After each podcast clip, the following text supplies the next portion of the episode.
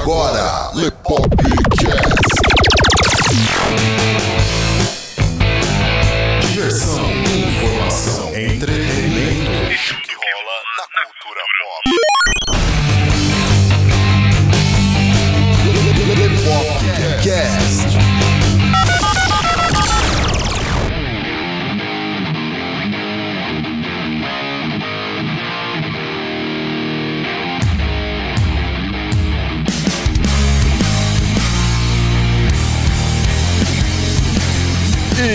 Isso aí, galera. Sejam bem-vindos a mais um Lepopcast.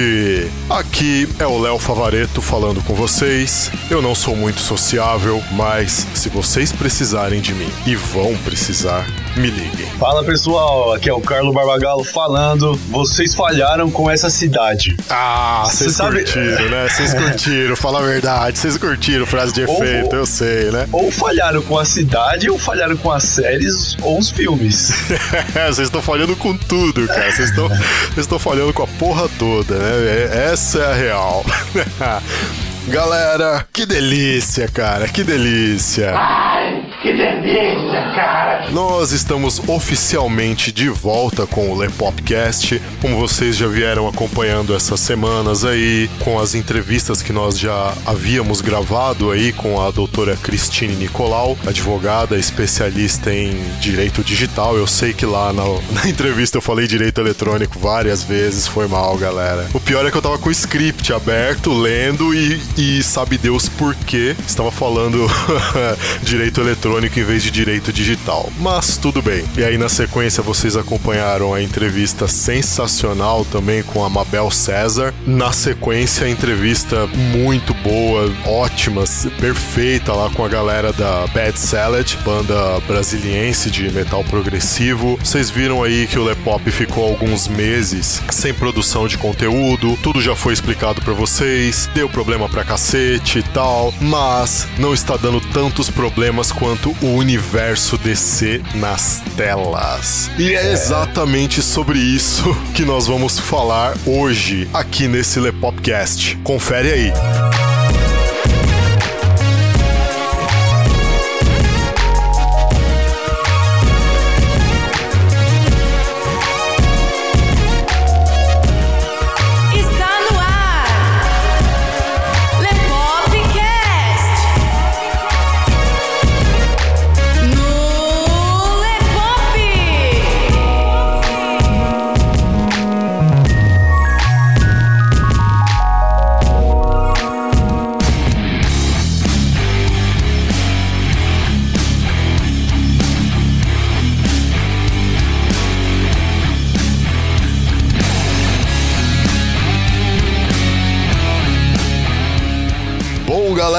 É isso aí. Sejam bem-vindos a mais um Lepopcast, o 18º Lepopcast. Olha só, olha só. Aí sim, hein, Léo? 18 episódios, hein, Carlão? Porra, caramba, melhorando a cada dia. Vocês que estão nos acompanhando aí viram que agora o Lepopcast também pode ser encontrado no Ouvindo Podcast, que é o agregador de podcasts da galera do Podcast, Fábio Franzoni e companhia. Abraço, Fabião, valeu aí por todo o apoio, pelo suporte. Qualquer dia a gente marca aí um crossover Lepopcast e Podcast. E galera, a gente queria mais uma vez agradecer a todos vocês que acompanham aí o Lepopcast junto com a gente, ouvindo a gente falar bem, falar mal, falar merda.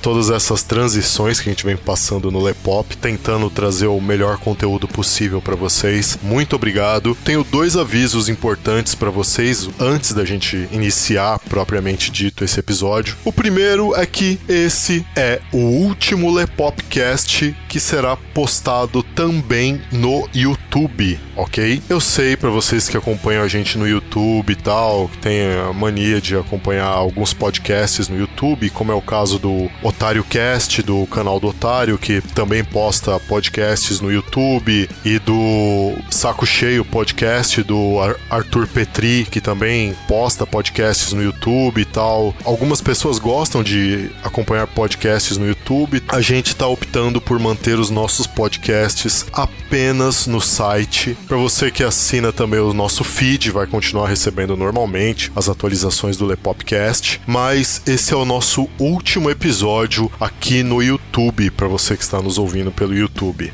E a partir do próximo Lepopcast, os nossos, os nossos episódios estar, serão postados apenas no site, ok?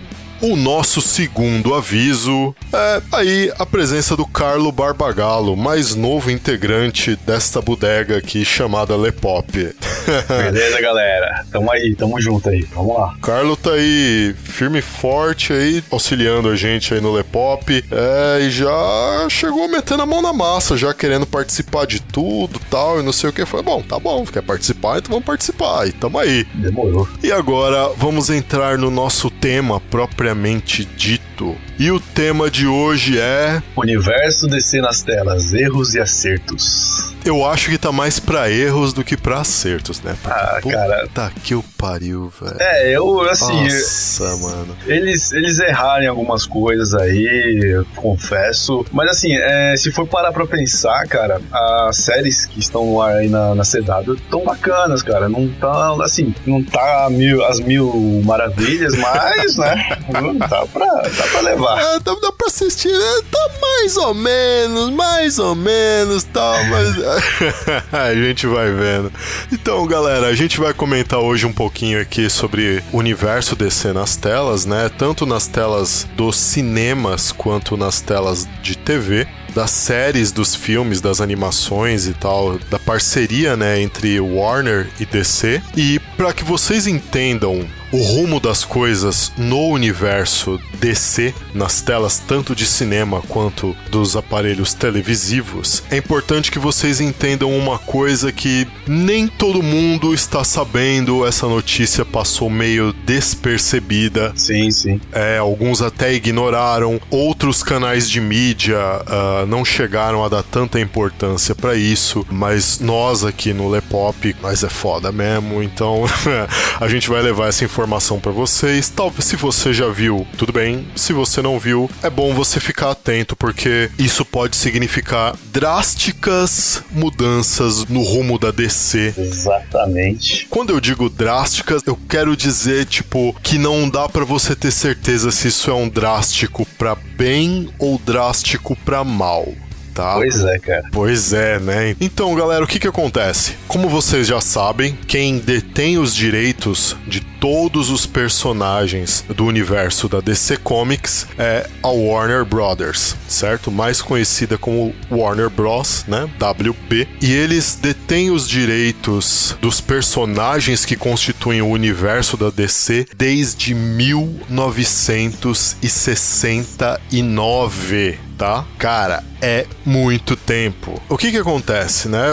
Você, a gente veio aí acompanhando por anos e anos, tal, a DC fazendo só filmes ou do Batman ou do Superman, que foi o, o que mais você teve de DC nos cinemas. Mas a Warner, detendo os direitos de todos os personagens da DC, não se atentou ao fato de querer fazer um universo expandido nas telas, como a Disney fez depois que adquiriu os direitos da Marvel. E olha que os direitos dos personagens da Marvel estão espalhados por aí, né? Entre Disney, Fox, Sony, tipo, mesmo assim ainda conseguiram levar o universo da Marvel para os cinemas e a DC ficou aí meio que no, meio que capengando, né? Agora, recentemente, em outubro de 2016, a AT&T, o grupo de telecomunicações, né, que Pra é quem não sabe, é, AT&T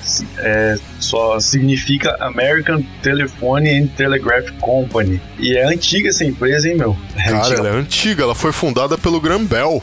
Sim. pra vocês verem como é que é o negócio, né? Ela cara? foi fundada pelo Graham Bell, galera. Vocês têm noção disso? Pois é, cara. Então, e inclusive o- os valores dessa transação aí, e chegaram lá e compraram a Time Warner, que é um conglomerado. Basicamente o mundo, né? Sim. A AT&T chegou lá, comprou Warner em outubro de 2016. E qual foi o valor mesmo? Cabe na nossa carteira aí, a gente pode gastar isso aí. É, troquinho de Uma boa. mano. Ixi, Pra É, nós ainda, porra, é. 85 bilhões. Caralho, mano, é muita grana, velho. É muita Puta grana, cara. pariu, é muita velho. grana. Dava pra pegar AIDS já com essa grana, não dava não, cara? Porra, nossa senhora. Vai lá pra Las Vegas e faz a farra lá, cara. Velho, mano. É bom a gente frisar também que outras empresas estiveram atrás aí, né? A Apple e a Google foram uma, uma dessas empresas e cerca de dois anos atrás a Fox tentou comprar. Pra você ver como os caras estão querendo, assim, pô, a galinha dos ovos de ouro, né? Sim. Porque, pra que vocês tenham ideia, tá, de tudo que é o conglomerado da Warner, a Warner detém os direitos da CW, né, da HBO, da TNT, Cartoon Network, a All, né, a American Online, do grupo Time, da DC Comics, Castle Rock, New Line Cinema, também da Hanna-Barbera. Meu, é muita coisa. Esse é um império, galera. Esse império foi vendido agora AT&T, que é a dona da Sky, se eu não me engano, né? Sim. Isso mesmo, né? A dona da Sim. Sky. Eles são donos da DirecTV e a DirecTV é dona da Sky. Isso mesmo. Então, o que que acontece? Quais as mudanças drásticas que podem ocorrer no universo da DC Comics nas telas por causa dessa compra da Warner pela AT&T? Sinceramente, cara, não sei não, viu?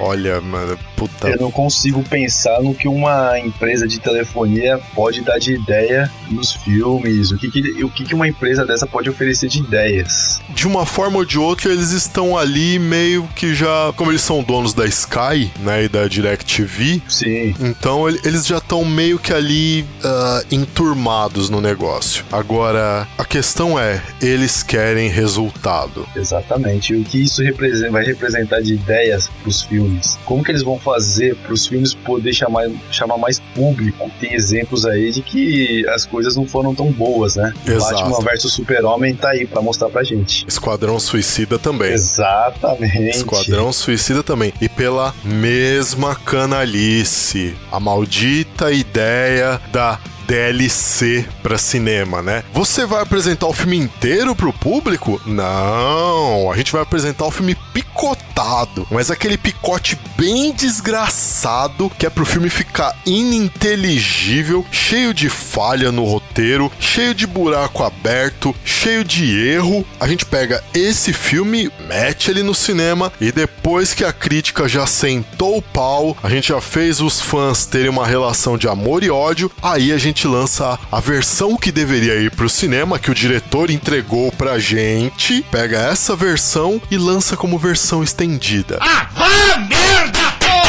É basicamente uma DLC. E aí eles ganham duas vezes em cima do mesmo produto, né? Exato. Isso é uma patifaria desgraçada. Só pra vocês verem aí, galera, o nosso próximo Lepopcast, já avisando a vocês, nós vamos falar sobre o universo Marvel nas telas. Erros e acertos também. O que que acontece depois que a Disney comprou a Marvel e pra vocês entenderem o que que tá acontecendo com a AT&T agora na compra da Warner barra DC. Quando a Disney comprou a Marvel, eles já vieram com a ideia de levar o universo expandido da Marvel pras telas. E é o que você vem vendo agora, né? Então você tem filmes de heróis da Marvel, todos eles se ligam, não é aquela coisa de só tipo, ah, eu tenho esse personagem, ele não tem correlação nenhuma com aquele outro, nem com aquele outro grupo. Não, a Disney agora não, não quer isso. Ela quer que, tipo, você tem o Capitão América, ele conhece o Homem de Ferro, ele que conhece conhece o Thor, que conhece a Viúva Negra, que conhece o Gavião Arqueiro e tal. E a gente vai levar isso pro cinema. E agora a gente tá vindo também pelo Netflix. E a gente lá no Netflix vai colocar o Demolidor, e vai colocar o Justiceiro, e vai colocar a Jessica Jones, e vai colocar todo mundo lá também e tal. E esse universo que tá na Netflix também conversa com o universo do cinema. Isso que é bacana, né, cara? Eles amarram os filmes Cara, com isso a é série. genial. A minha tristeza como fã da DC é não ver isso sendo bem feito, bem produzido no universo da DC. É. Porque aí, o que, o que que a Warner veio fazendo todos esses anos? A gente tem o filme do Superman, a gente tem o filme do Batman.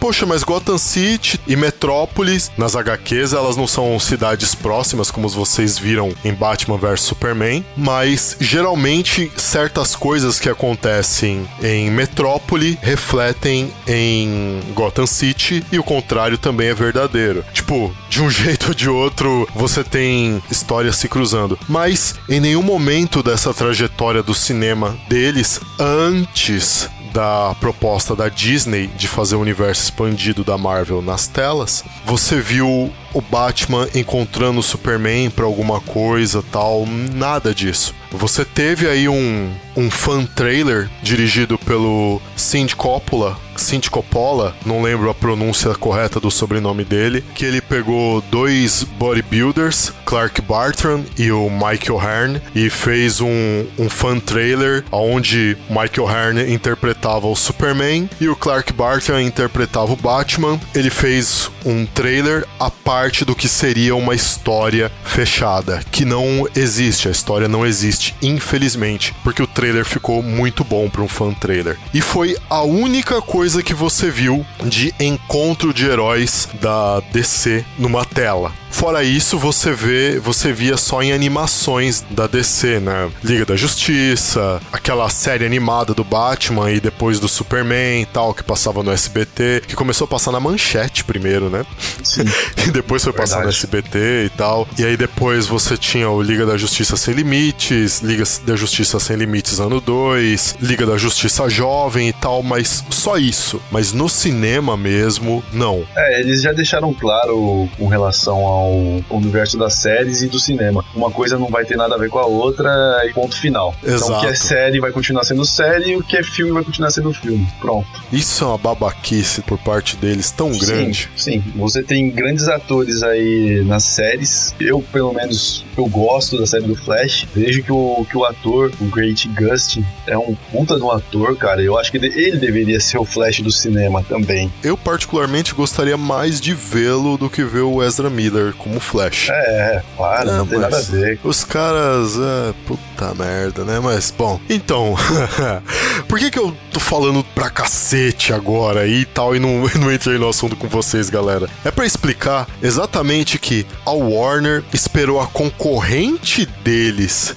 pegar uma gama de personagens, linkar todos eles e apresentar tanto cinema quanto streaming, no caso de Netflix, né? E juntar esse universo e apresentar pros fãs. Isso é legal porque o fã tá tendo a oportunidade de acompanhar a história se desenrolar. Aí o que que acontece? A Warner, por causa disso, deter os direitos de todos os personagens desde 1969 e só começar a se preocupar com isso agora, veio tendo aí vários problemas, porque, poxa, não, peraí, meu, meu concorrente tá fazendo isso e tá ganhando dinheiro pra caramba, vou fazer também. A diferença é que a Disney, quando pegou o universo da Marvel, teve todo um planejamento prévio de anos Exatamente. antes de lançar as coisas assim a esmo. E a Warner não. A Warner simplesmente pegou os personagens, teve uma, uma reunião, um brainstorm mais rápido ali com alguns executivos tal, e falou: não, a gente quer um filme do Superman, a gente quer um filme do Batman, da Mulher Maravilha, do Flash, do Cyborg, da Tropa dos Lanternas Verdes, ah, do Aquaman, talvez um do Shazam e da Liga da Justiça, pá, e é isso aí. Até 2020 tem que sair essa porra toda. Fica batendo cabeça os caras. Nossa, cara, total. Por aí vocês já percebem o problema que isso vai dar. E o problema que já veio dando. Porque depois disso, a Warner, que até então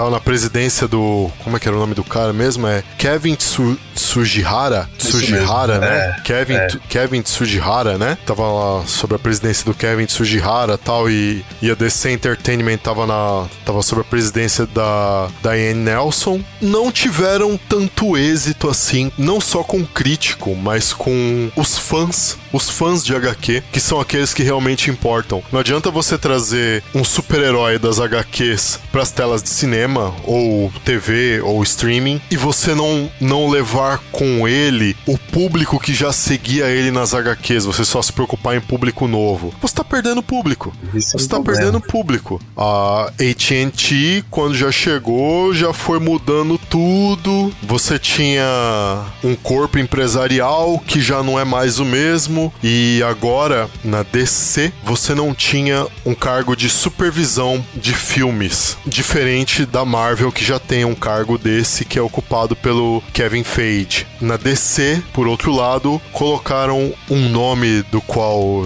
eu detesto.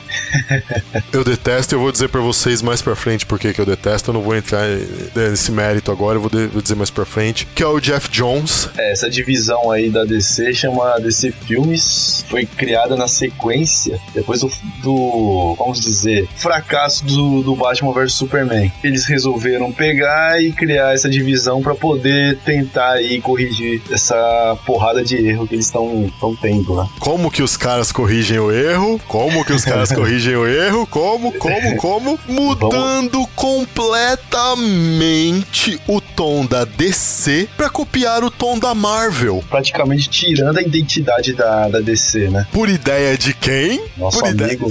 Jeff Pode falar o Jones. Pode. É. Aquele que não se pode Jones. falar o nome, né? Jeff Jones, por ideia do cara. Então, ai, cacete, velho. A ideia do Jeff Jones, pra você que estranhou aí o trailer da Comic Con que saiu aí da Liga da Justiça, que tinha um tom completa, o teaser trailer, perdão, né? Que tinha um tom completamente mais cômico, aliás, bastante cômico com Batman fazendo piada. É, eu Meu, não consegui imaginar essas coisas, não. Cara, Cara, Batman fazendo piada. Cara, Batman fanfarrão. Puta merda, velho. E detalhe, né? O Batman meio que dando uma de Tony Stark, né? Porque você vê o Batman indo atrás de todo mundo. Você conhece a iniciativa Liga da Justiça? Porra, velho. Porra, Jeff Jones. Porra, Jeff Jones. Porra, velho. Zoado, zoado. Nossa, mano. Tem um negocinho um pouquinho mais colorido, pá, uma comédiazinha aqui, uma comédiazinha ali. Já não teve aquela trilha sonora tão épica, já foi mais uma coisinha puxada pra um rock pop. Ai, Aí você vê que não tem planejamento nenhum, né, cara? exato. É tudo jogado no ar e. Exato. Vamos e ver pra o que vai dar. gente, exa é, exatamente. E pra gente que é fã da DC, cara, isso é um chute no saco. Sim. Porque você, Simples assim. Porque você pensa, ah, não, são os personagens. Galera, eu tinha assinatura na época da Abril, na época do grupo Abril, de quando você tinha. é, você podia fazer assinatura tal da, do pacotinho mensal com 8 ou 10 edições. Agora, agora eu não lembro, mas com 8 ou 10 edições das HQs que seriam lançadas naquele mês, eu tinha pacote de assinatura da Marvel e o pacote de assinatura da DC. Show de tá? bola, hein, meu? É, eu tinha. E eu fiquei com o pacote de assinatura por cinco anos. Pra vocês terem ideia do período desses cinco anos, eu peguei o início da saga do clone do Homem-Aranha, tá? Você que tá ouvindo a gente aí, eu peguei o início da saga do clone do Homem-Aranha. Acompanhei essa saga do clone inteira, porque durou exatamente cinco anos. Antes que alguém chegue aí e diga, é, mas vocês não conhecem de HQ. É, raça do cacete, meu. Bom, e é isso. E aí você tem agora o Jeff Jones tentando marvelizar a DC. Ai, cacete, velho. Pra poder fazer uma coisinha mais ou menos aí pra ver se agrada mais um público. Só que, Jones, cara, na boa, eu não sei se você vai ouvir esse podcast. Alguém aí compartilha esse podcast com esse cara, né? na boa. Jones, o problema não é querer fazer da DC uma Marvel da vida. O problema é vocês quererem fazer as coisas nas coxas. O problema está em vocês colocarem uma galera pra roteirizar um negócio do jeito mais nada a ver do universo, cara. O problema está em vocês pegarem os personagens que a gente tanto ama e tratarem eles que nem merda na hora que vocês jogam eles nas telas. Esse é o problema. E aproveitando aí, né, acho que não custa nada vocês pegarem, re- se reunirem numa salinha ali, né, da, da Warner, pô, e vamos discutir isso aí, vamos planejar direito. Exato. Porque agora, meu, agora a AT&T, os caras querem resultado. Ah, lógico, é. Os caras querem resultado, filhão. Então, Jones, se você não quer ver sua cabeça rolando aí, pá, no- nos próximos filmes, é bom tu acertar a mão aí no Mulher Maravilha e no Liga da Justiça, porque depois disso, galera da AT&T vai fazer mudanças drásticas. E eu, Exato. particularmente, espero que essas mudanças ocorram? É. Eu, eu, tô- eu, tô- eu- eu vou ficar muito feliz se essas mudanças acontecerem e tirarem o Jeff Jones do negócio. Eu vou ficar, pô, maravilhado. Pra mim, isso pimpa. É, cara, dá uma olhada aí nas séries ali da, que vocês têm em mãos, vocês estão com a faca e o queijo na mão aí, meu. Então, Usa meus isso aí. caras, cacete, os caras detêm os direitos de todo o universo DC, cara. E nas séries ali eles têm heróis pra caramba, cara. Tem muito herói ali que dá pra você pegar e usar na, nos filmes, meu. Sim, cara. Dá pra fazer lá, umas coisas muito foda, meu. Mas eu, eu não sei o que que passa na cabeça desses caras. Meus caras não sabem ganhar dinheiro. É, não, não. Os caras não sabem ganhar dinheiro. Contrata a gente lá pra É, gente contrata fazer. nós, nós faz o bagulho um bem melhor, ali. mano. Certeza. Eu garanto pra vocês, para vocês o Batman dos cinemas. De verdade, pai. Sim? Isso é um Batman. Ainda faço ele desviando do raio ômega do Darkseid. Porra, mano. Ainda faço ele desviando do raio ômega do Darkseid ainda. Ah, Pô, meto a luta mais foda do Super-Homem versus Darkseid também, porque, mano, nossa, cara, tinha que ser uma luta. Puta que pariu, velho. Aí, demorou pra contratar nós, hein? É, urra! aí, Warner. Aí, AT&T. Olha nós aí, ó. Lepopcast. www.lepop.com.br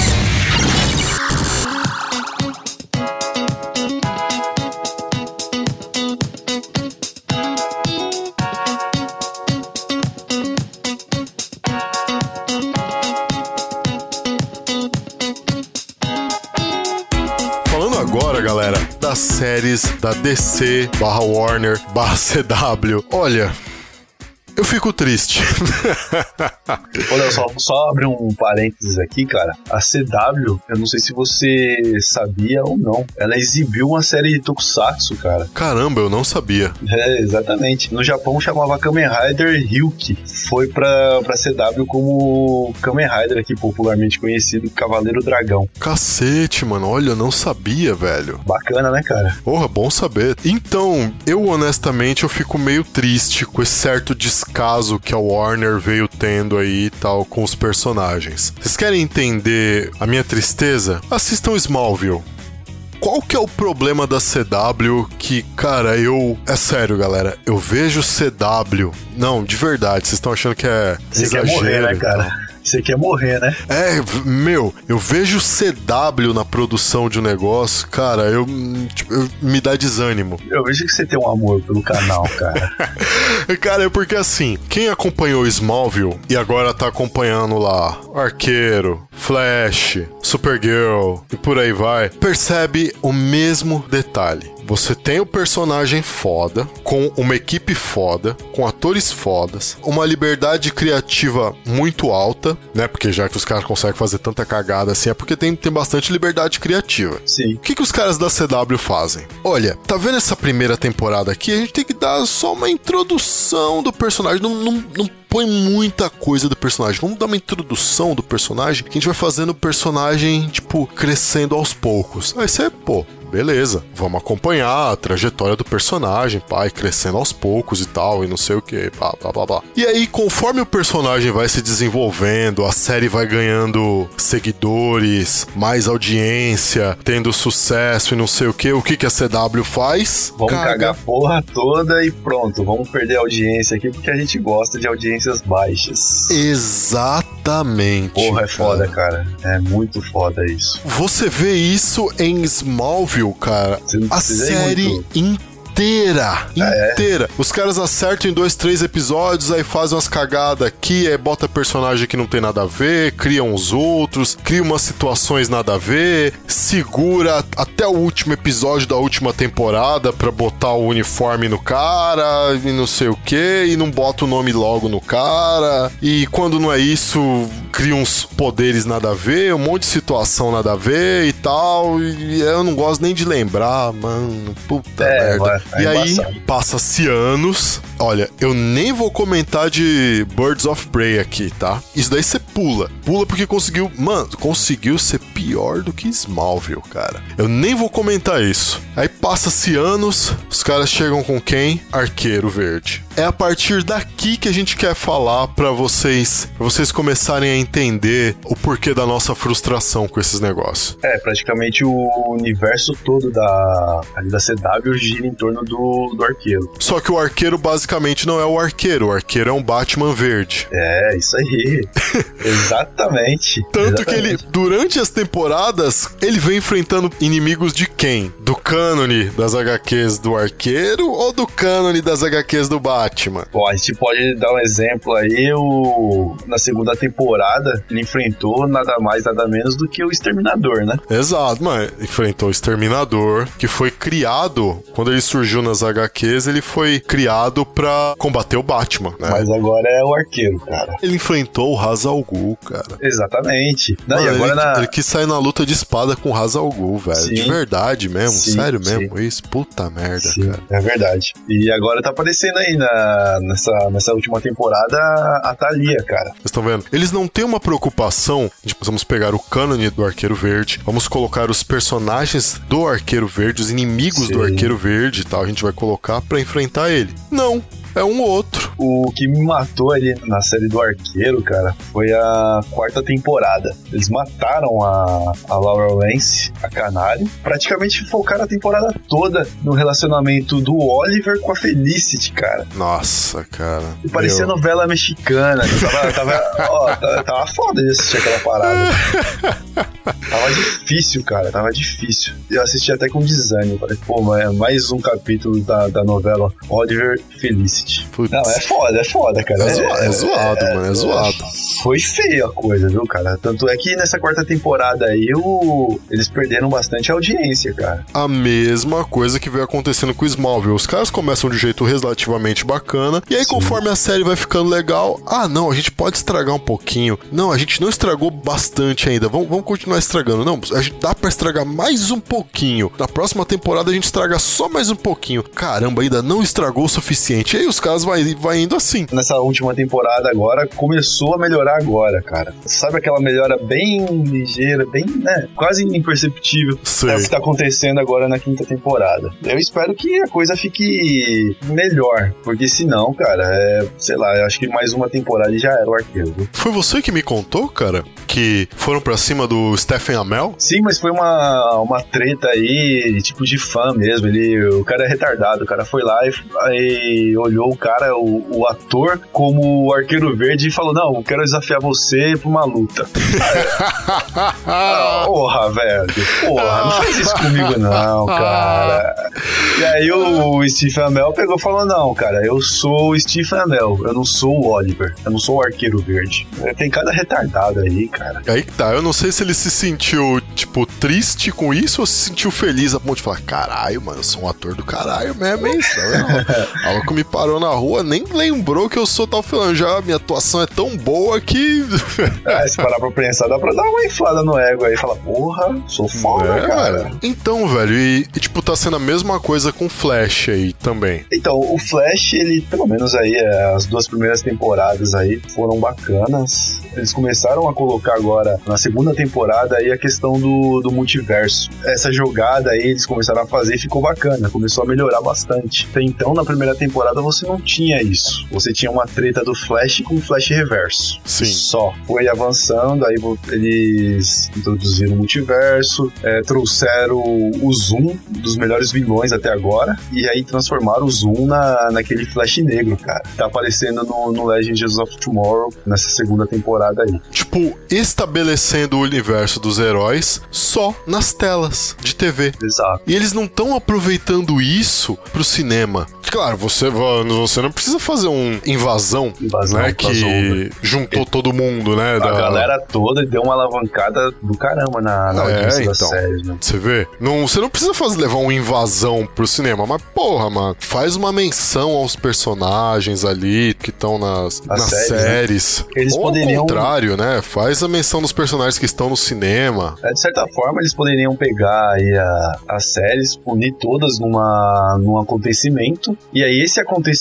levar pro cinema, tá? Ele faz um filme em Exato. cima desse acontecimento. É simples, cara. Você vai, você vai conseguir aumentar a audiência das séries. O público que não conhece, que tá lá assistindo o filme pela primeira vez, vai falar: porra, esses personagens tem na série? Tem. Então vamos começar a assistir. Porra, é uma coisa fantástica, porque vai funcionar e vai alavancar aí é, a audiência de, de série, de filme, dos filmes. Vai subir e muito isso, cara. E não é uma coisa difícil de fazer, Lógico cara. Que não, lógico que não. Você tem bons atores aí. É, e outra, uma coisa que eu, eu bato sempre na tecla é, tá, você quer fazer adaptações pras telas?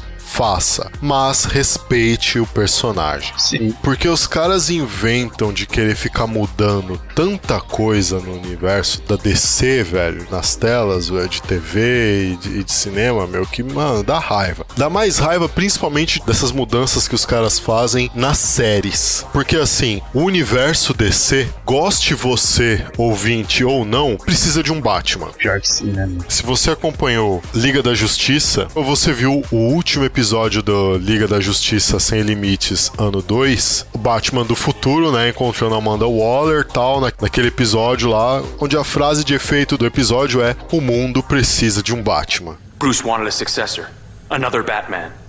He planned it all from the beginning. I never had a chance. Honey, Bruce didn't overwrite your DNA with his. I did. How? Why?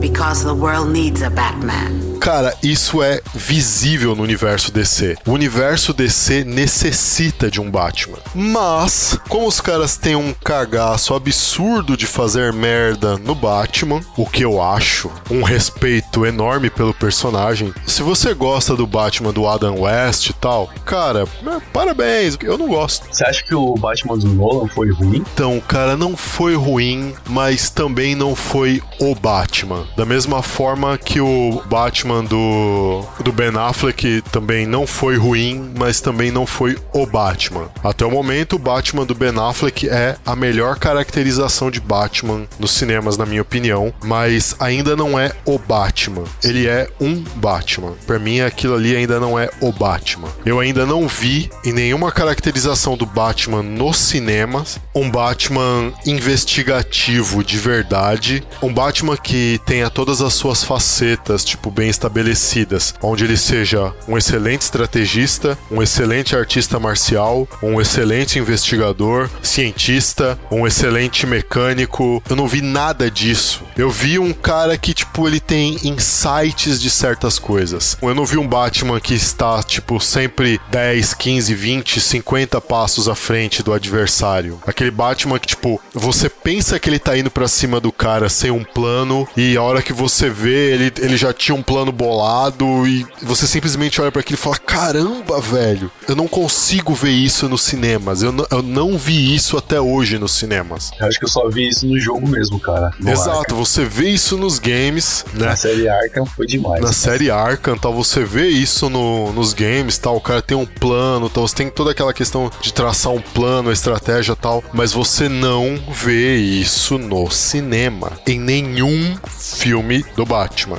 em nenhuma aparição do Batman live action. Infelizmente, né, cara? Os caras têm um medo desgraçado de colocarem o Batman novamente numa série e sair de novo uma coisa meio Adam West da vida. É, eu não sei não, hein, cara.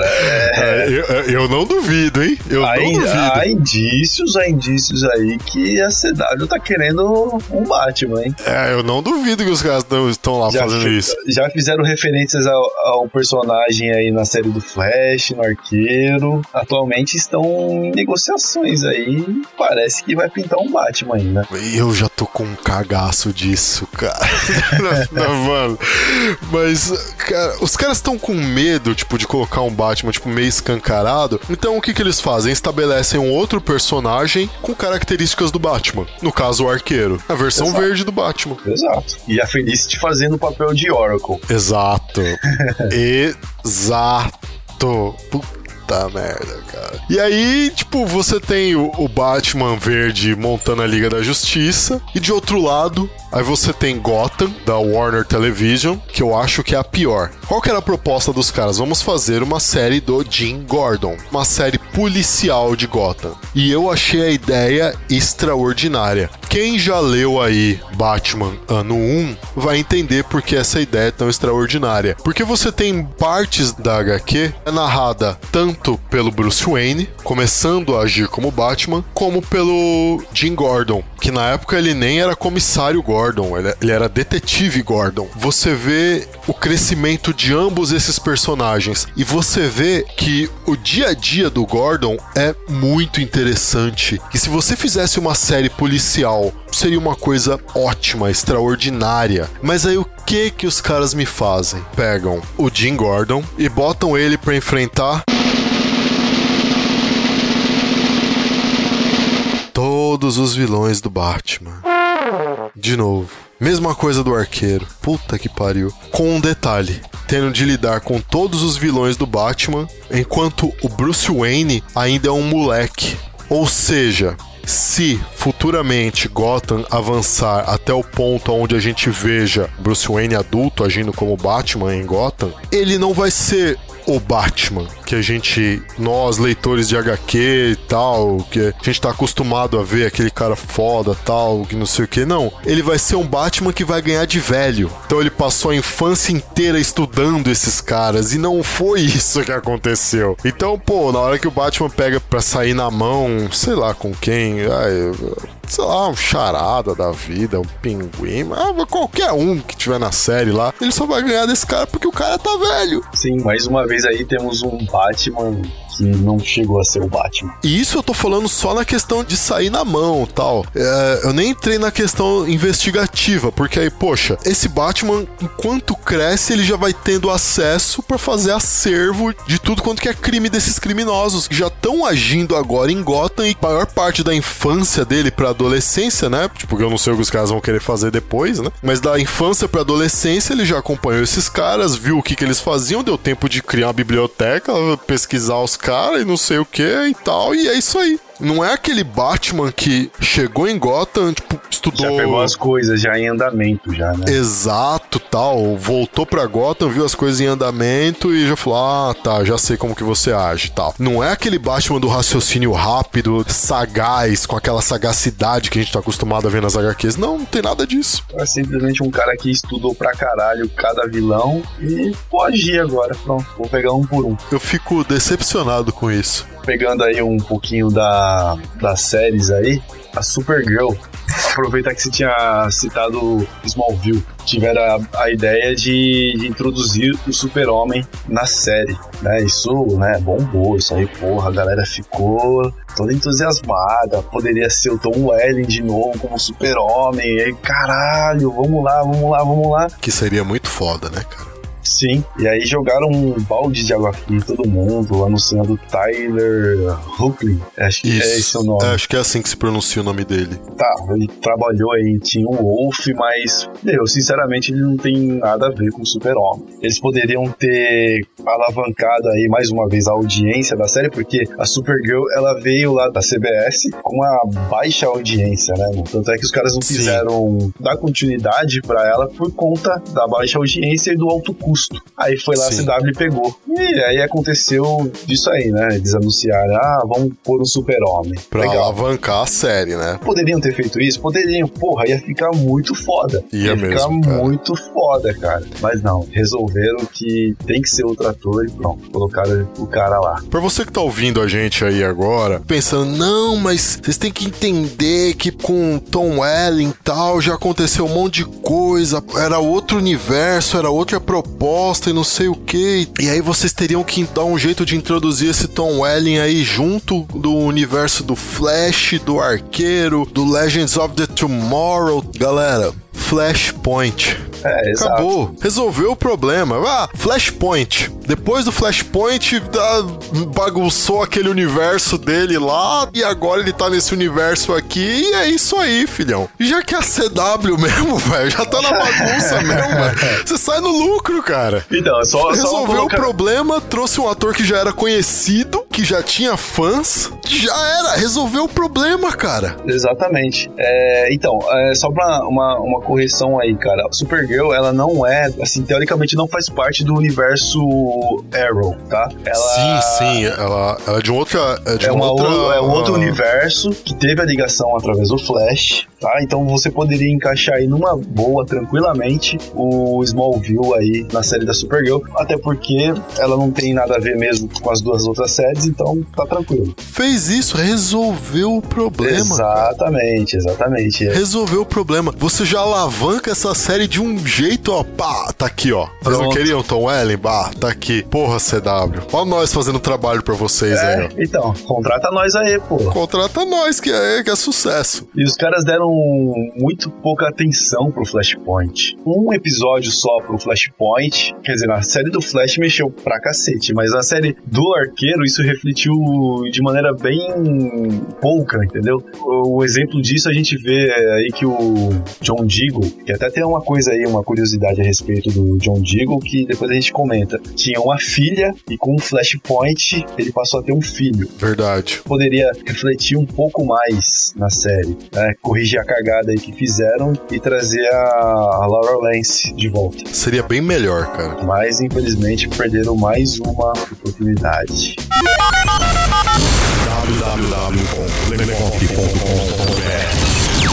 www.lepop.com.br Lepopcast.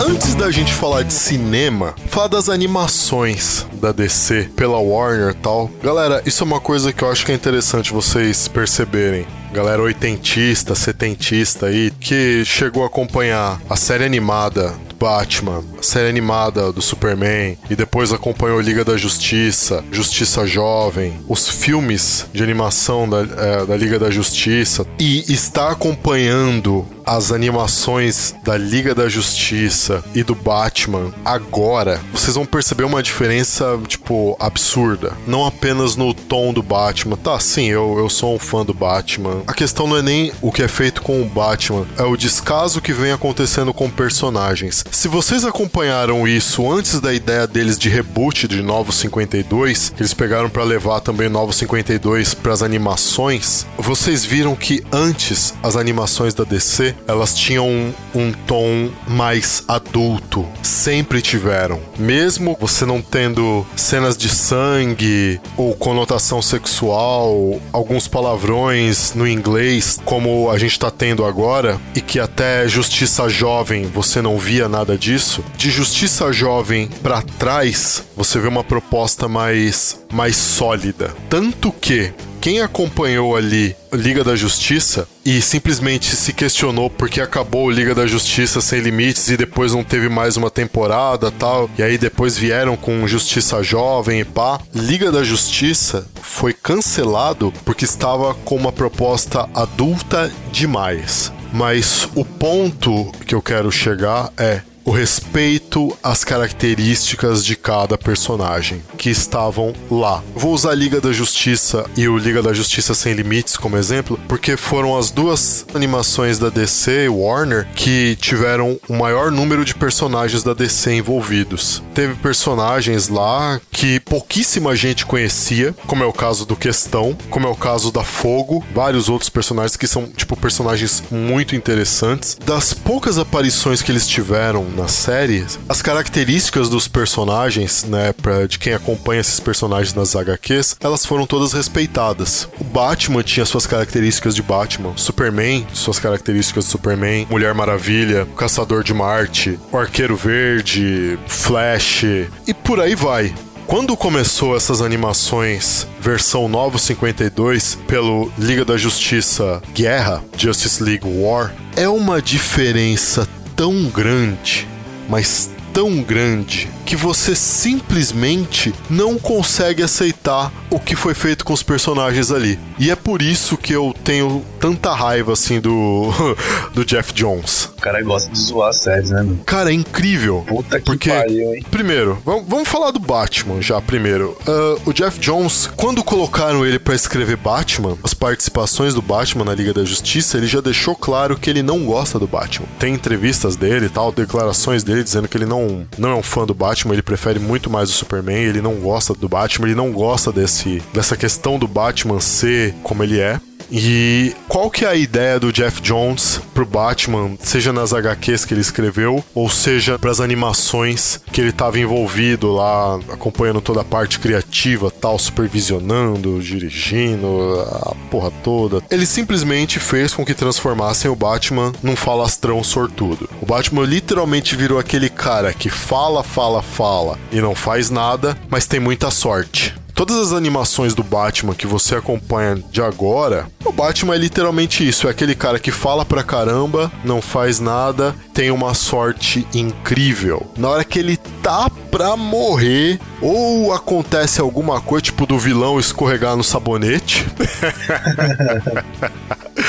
do vilão escorregar no sabonete, ou aparecer alguém pra ajudar o Batman, ou aparece alguém e acerta o vilão, ou aparece algum outro vilão e não sei o que. No tempo para, acontece alguma coisa, mas o Batman é ajudado por alguém. Isso é foda, mano. Sempre, sempre, Nossa sempre. Senhora. Isso, olha, isso é, isso é de deixar frustrado, de verdade. Não, dá desânimo. Dá desânimo. Desânimo. E aí, Liga da Justiça Guerra pra cá é a mesma coisa, em todas as animações da Liga da Justiça, sim, e as animações do Batman também. Mas ele não faz isso só com o Batman. Ele faz isso também com o Hal Jordan. Cara, pra quem não conhece a história dos Lanternas Verdes, um Lanterna Verde ele é escolhido por não ter medo. Dentre outras características, né, não ter medo é uma, é uma das principais. O Hal Jordan é simplesmente o maior de todos os Lanternas Verdes. Se vocês acompanham as HQs, vocês sabem que o poder do anel ele é ativado via controle mental. Então você tem que se concentrar para que o anel ah, siga suas ordens mentais, certo? O Hal Jordan chegou a usar 10 anéis nas HQs. Isso não é pra qualquer um. Então, assim, a gente não tá falando de um idiota. Em Liga da Justiça Guerra, o que que eles fazem? Eles pegam o Lanterna Verde, o Hal Jordan, e qual que é o conceito de cara sem medo que eles apresentam? Ah, é um idiota que não se preocupa com a vida dos outros. Porque tem uma hora que ele pensa que uma caixa materna daquelas que vai trazer o Darkseid pra Terra, né? Eles estão pensando que aquilo é uma bomba, né? O Hal Jordan simplesmente fala: ah, vamos explodir ela aqui mesmo, no meio da cidade e tal, sem problema nenhum. Proteger a vida de outras pessoas não é ter medo, tá bom, Sr. Jones? Proteger a vida de ou- das outras pessoas é ter preocupação, tá? Tem, tem só uma pequena, gigantesca, descomunal diferença aí. A outra coisa que me deixou muito pé da vida foi o que fizeram com o Shazam, que antes era Capitão Marvel tal, e aí mudaram pra Shazam tal, porque ninguém chamava ele de Capitão Marvel, todo mundo chamava ele de Shazam, então, pô, muda logo isso daí pra Shazam, tá, beleza, mudaram pra Shazam. E cara, uma das características do Shazam é que ele tem a sabedoria de Salomão. Presume-se que seja uma pessoa muito sábia. No mínimo. No mínimo, né? Pô, mínimo. a, a sabedoria de Salomão, pô, é, o cara é foda, mano. O que que fazem com o Shazam nesse Liga da Justiça Guerra? Transformam ele num, num idiota. É literalmente o mesmo Billy, né? O, o molequinho lá, só que completamente idiota, com um raciocínio idiota, fazendo coisas idiotas, sem a menor lógica, tava ali só pra servir de alívio cômico, porque afinal já não tinha mais o alívio cômico do Flash, porque já não era o Wally West, era o Barry Allen. Então falaram, pô, a gente precisa de um alívio cômico aí. Já sei, vamos colocar o Lanterna Verde e o Shazam como alívio cômico que vai ficar firmeza para poderem colocar Mulher Maravilha e Super-Homem num patamar mais alto. Quem acompanhou Liga da Justiça, Liga da Justiça Sem Limites, Liga da Justiça Sem Limites anos 2 e tal, até o Justiça Jovem, que se eu não me engano se passava na Terra 16, então os personagens tinham características um pouco diferenciadas. Quem acompanhou essas séries percebeu que você tem lá um Superman foda, e você tem uma Mulher Maravilha foda, e nem por causa disso você tem um Batman idiota, você tem um um arqueiro verde idiota, você tem uma Supergirl idiota. Não, você não tem nada disso. Você tem cada um no seu devido lugar. Você não precisa diminuir os outros para elevar alguns. Você só precisa ter um roteirista bom que saiba trabalhar todos como eles realmente são. Eu fico muito frustrado com isso, eu fico muito puto com isso, de verdade. Os caras vinham acertando nas séries, nessas séries animadas, nas animações, em todos os filmes que saíram da Liga da Justiça, ou do Batman, ou do Superman, a animação da Mulher Maravilha também, que foi muito da hora, até a época ali do Justiça Jovem, mas de um tempo pra cá eles simplesmente tiveram essa oportunidade de manter a coisa no mesmo nível, em vez de se inspirar nisso, nesse sucesso que eles estavam tendo nas animações e levar isso pra séries e pros cinemas também. Não, é como se eles quisessem atingir três tipos de público diferente. É, e é um erro grave, né, cara? Nossa, cara, é gravíssimo, meu. Tá se é mostrando gravíssimo. aí pra eles que eles precisam urgentemente consertar isso. Senão, vai comer poeira aí. A Marvel tá. A Marvel tá vindo que tá vindo, cara.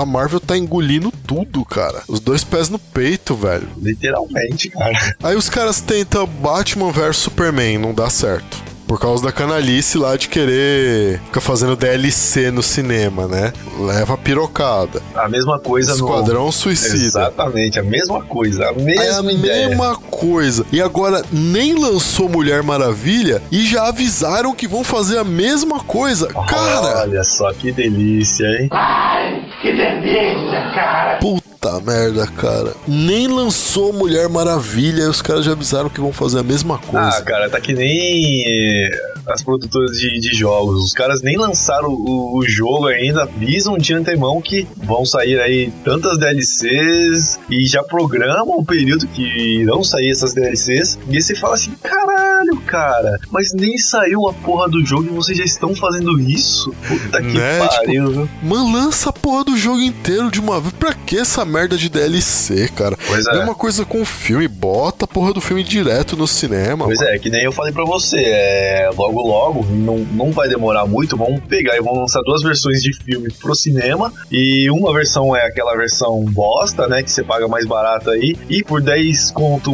mais caro aí você pega uma versão completa, toda foda, ó, cheia de efeitos especiais. Aí você escolhe. Eu não duvido que venha chegar a esse nível. Ah, meu, eu... De verdade, eu não sinceramente, cara, duvido. Sinceramente, eu tô, eu, tô, eu tô com medo disso aí, viu, velho? Bem capaz os caras inventaram uma porcaria dessa. Sim, sim. Cara, já fizeram a palhaçada de fazer jogos aí em episódios, cara, é, é demais, viu? Tá demais essa situação, cara. De verdade, pra que essa patifaria? Realmente, eles fazem isso porque tem gente que compra, né? Fica difícil, porque se você quer curtir o jogo aí até o final, você é obrigado a comprar aquilo. Você tá lá com o jogo, mas tá faltando um pedaço dele. E aí? Não, fez, não zerou ele 100%. E aí você vê os caras te empurrando esse negócio, empurra, empurra, empurra. A, a solução tá com a gente, consumidor. Porque, velho, é o consumidor que manda no mercado. Exatamente. E com a DC, a DC nos cinemas, tipo, os caras já estão querendo marvelizar a DC. É, perdendo totalmente a, a identidade, né, cara? Tem que ser dito pra galera, principalmente pra quem é fã da DC, e tem que começar a pensar como fã do personagem da HQ. O personagem tem certas características, tem um cânone, ele tem certos valores que ele carrega consigo, que fizeram com que ele tivesse os seguidores, os fãs, os admiradores que ele tem hoje. Essas coisas deveriam ser preservadas na hora que você leva um personagem desses pro cinema, faz uma série de um personagem desse, ou na hora que você se propõe a fazer uma animação de um personagem desse. E não tipo, não, olha, pra galera que curte animação, a gente faz tal coisa. É pra galera que curte série, ou oh, dá pra fazer tal coisa, já não precisa ah, ser tão fidedigno como pra quem é animação. E pra galera que curte cinema, aí a gente faz outra coisa completamente diferente. Tá, você tá vendo? Eles não estão preocupados em fazer o público da animação gostar também da série e gostar também do cinema. Porra, são os mesmos personagens, cacete. Exato. Eu vejo assim, é, mudanças são boas, são legais, são. Se você quer acrescentar alguma coisa na história do personagem ou na história do filme, legal, bacana, é, são bem-vindas. Agora, não mudar tudo, entendeu? Mudar o personagem 100%, deixar. É, a gente tem uma base do que ele era nas HQs e depois no cinema você muda completamente ele. Nossa, cara, eu fico tão puto com isso. E aí é que tá. A Marvel provou que dá certo. Ah, lógico que dá. Meu, se funciona na HQ, por que, que não pode funcionar no cinema? Pô, são nossos personagens, nossas histórias, é o nosso corpo de roteiristas que vai supervisionar o negócio. Como é que não, não, não vai dar certo isso? É, o pessoal fica com essa ideia de, ah, pô, a galera já, já viu, já leu isso na, nas HQs, por que, que a gente tem que fazer isso no cinema? Porra, velho, segue ali o que tá na, nas HQs, coloca alguma coisa, muda alguma coisa ou outra, cara. Com certeza isso, isso dá certo e a gente tem provas disso. Parece que a preocupação do pessoal que leva o personagem pro cinema é só o uniforme. Só. Ah, não, tem que ter um uniforme assim, pague, não sei o que. Ah, beleza, tal. E a história? Não, é, é, o uniforme. Eu sou um fã da DC, cara. Eu, eu sou fã dos, dos personagens da DC. Eu adoraria ver um universo DC, tipo, decente tanto nas animações, que voltasse a ser o que eram as animações antes, né? Para séries quanto pro cinema. Quem sabe vem uma luz ali na, na cabeça do nosso amigo ali e ele fala: Porra, chega de, de esculhambar, vamos fazer uma coisa, coisa de é. gente, vamos, vamos, vamos caprichar agora, vamos. Então, beleza. Olha, eu não sei se o Jones vai ter essa, essa capacidade, né? Mas eu, eu tô torcendo para que tenha, cara. É, o tempo prova que não, né? Mas a gente torce. É, o tempo tá provando que não, porque, velho, aonde o cara põe a mão, é mão erótica. É, mão Onde erótica. ele põe a mão, ele fode, velho. É incrível, os caras ainda deram mais poder para ele, mano. É foda, Porra, cara. ele tava só como roteirista do negócio, velho. Aí os caras deram mais poder pro cara, velho. Mano, mano. não, cara, não. Foda, cara. Eu sei lá, mano. Ouvindo. Você, você está ouvindo Lepopcast.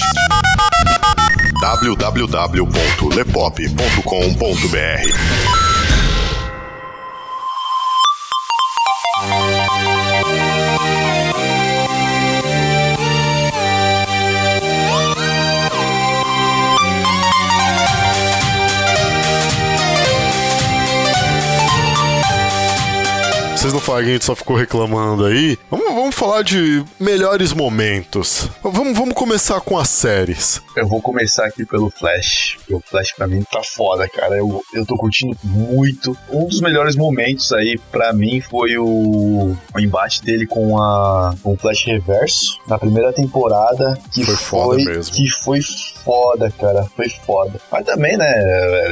Parece que o, o Barry ele, ele tem um pouco de sorte, né?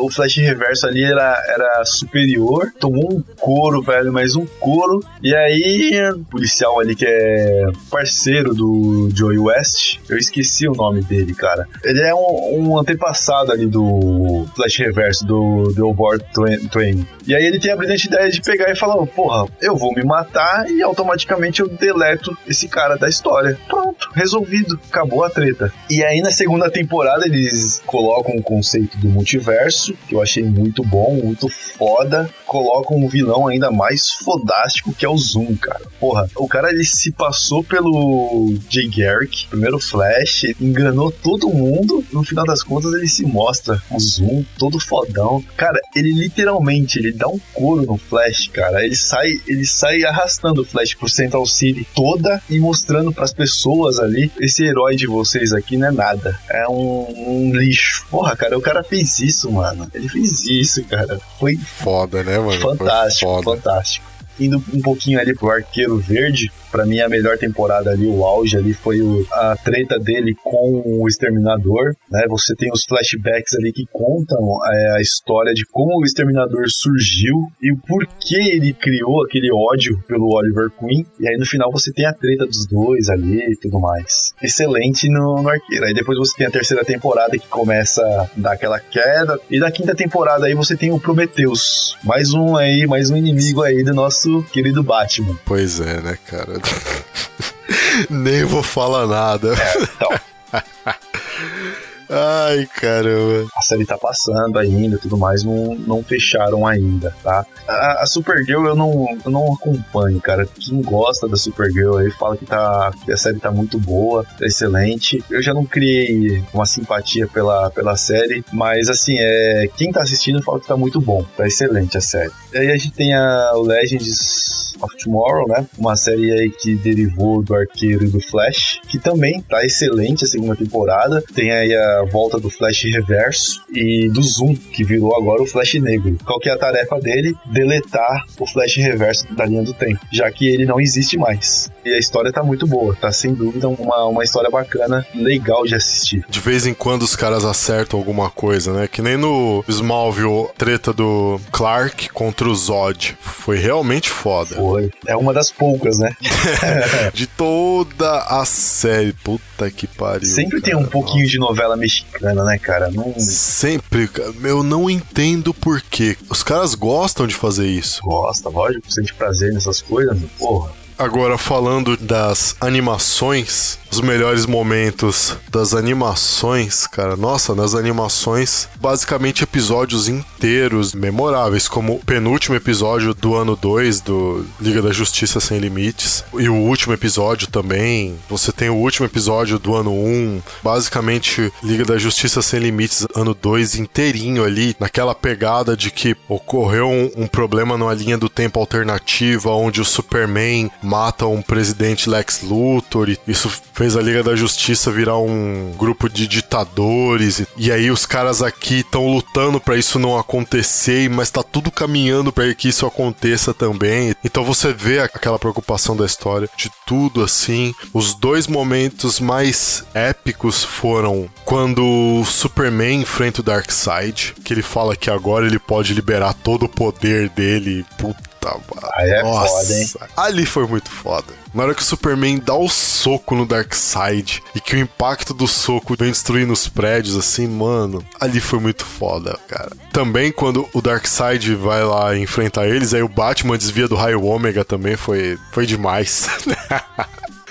Você tem momentos assim nos filmes animados da DC também que são muito bons. O próprio filme da Mulher Maravilha, na hora que começa a guerra em Washington, puta, muito foda, mano. A movimentação da animação ali ficou muito foda. Fez jus ao personagem dela. A forma como ela luta. São essas as diferenças, né? Por que não fazem isso no cinema? Por que não fazem isso nas séries, cara? É tão simples dar continuidade a um trabalho bom, né? Tá dando certo. Vamos continuar fazendo isso? Vamos. Mas não. Não, não tem, não tem jeito. Não, vamos fazer exatamente o contrário, que é pra dar errado. A gente tá aqui pra fazer a coisa dar errada. Exatamente. E tipo de filmes, A treta do Batman com o Super-Homem lá no filme, né? Eu gostei pra caralho de ver aquela treta. Um dos momentos que eu achei bacana também foi da, da Mulher Maravilha protegendo os dois. Na hora que ela chega com o escudo lá, né? Exatamente.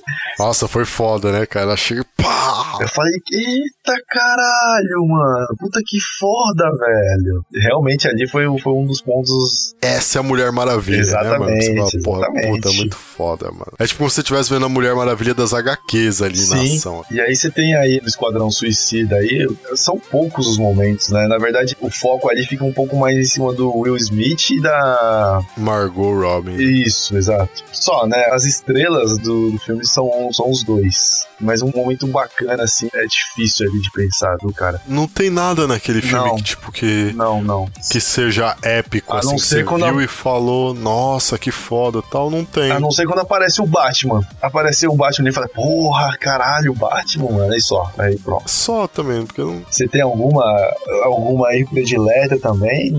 o ápice do filme do Homem de Aço. Bem lembrado, né, cara? Isso é uma coisa que eu gosto muito no Nolan. Ele consegue amarrar muito bem cenas distintas de ação que estão acontecendo ao mesmo tempo com pessoas diferentes ou por situações diferentes, mas que elas são interdependentes. Um exemplo disso você vê em Inception, quando o pessoal começa a entrar num- de um sonho pro outro e tem todo aquele caso de precisar acordar eles no sonho da camada de cima. Então a pessoa da camada de baixo tem que acordar de cima. Enquanto isso, o pessoal tá descendo mais camadas tal para poder completar a missão. Ele leva isso também no Homem de Aço, que foi uma coisa que eu senti falta no Batman vs Superman, porque no Homem de Aço você tem lá Faora tocando terror. E aí o exército tentando cuidar da Faora, o Superman enfrentando o Zod, a nave kryptoniana lá tentando terraformar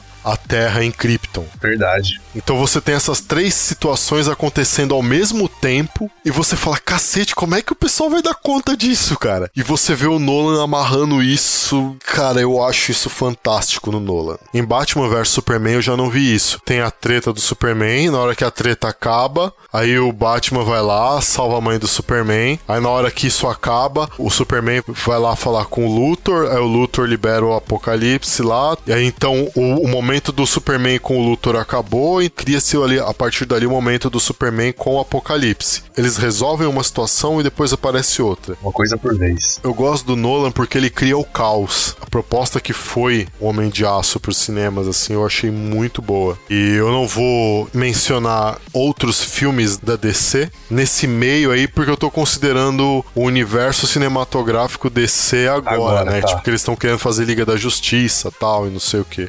Galera, vocês que ouviram a gente, a gente ficou aí reclamando, reclamando, reclamando, falando mal e tipo.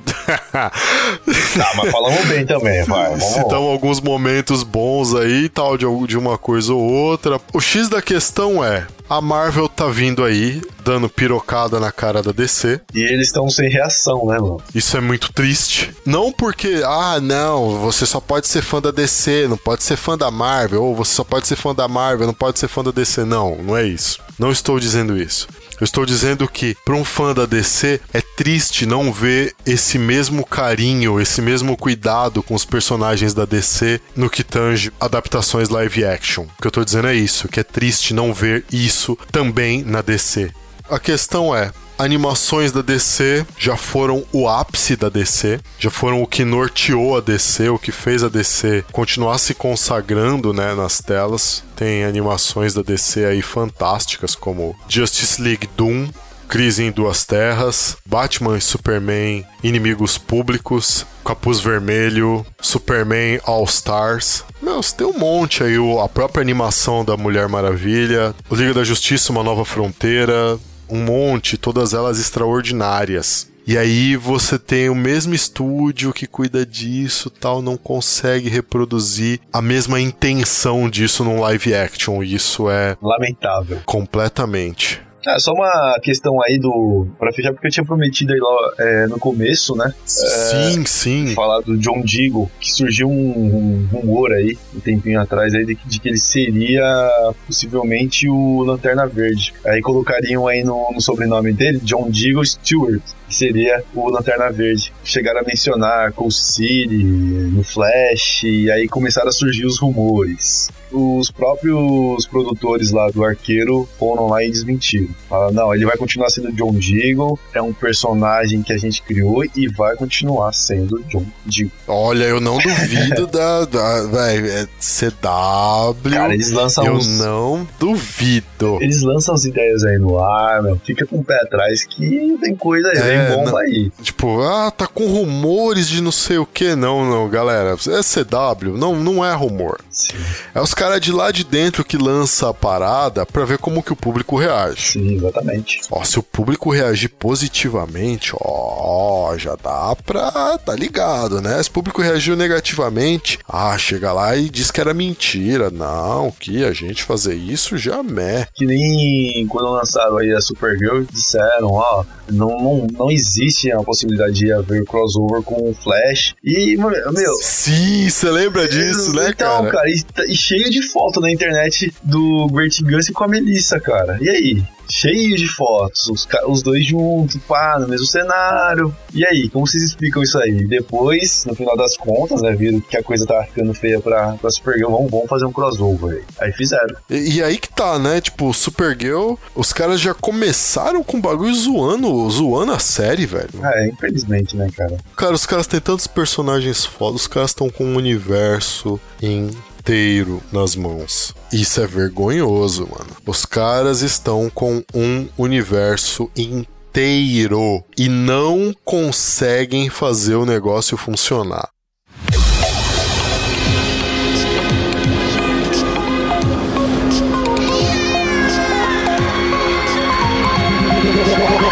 Like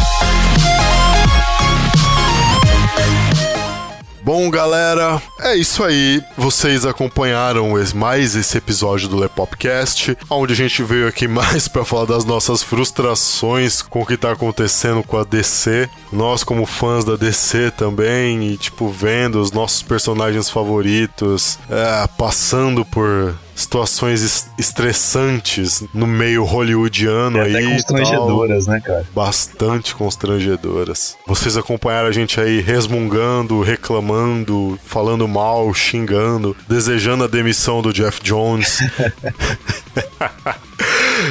Ai, caramba. E a gente vai ficando com esse Lepopcast por aqui. Não se esqueçam, esse foi o último Lepopcast que vocês vão acompanhar também pelo YouTube. Os demais episódios do Lepopcast apenas pelo nosso site, mas você também pode acompanhar o Lepopcast pelos agregadores de podcast YouTuner e também pelo Ouvindo Podcast ambos respectivamente aí abaixo do nosso player no nosso site. Assine o nosso feed para receber as nossas atualizações, próximos episódios aqui do Lepopcast. Se você não sabe o que é um podcast, você tá caindo agora de paraquedas nesse tipo de mídia, não tem problema, tanto nesse quanto em todos os outros nossos episódios do Lepopcast, após a- os créditos das músicas que você tá ouvindo aí, logo abaixo tá lá fixado um texto explicando o que é um podcast, como surgiu um podcast, quais as suas características, como fazer para assinar um feed, por que você é um assinante e não um ouvinte, tudo o que você precisa saber a respeito de podcasting. E galera, mais uma vez, muito obrigado pela audiência de vocês, pelos downloads dos nossos episódios, por acompanharem o Lepop, se inscrevam no nosso canal, acompanhem o Lepop em todas as suas redes sociais, todos os links estão aí na descrição. Aqui quem falou com vocês foi o Léo Favareto. E o Carlo Barbagalo. E a gente se vê no próximo Lepopcast na semana que vem, galera. Tchau, tchau. Falou, Tudo de galera. bom. Abraço.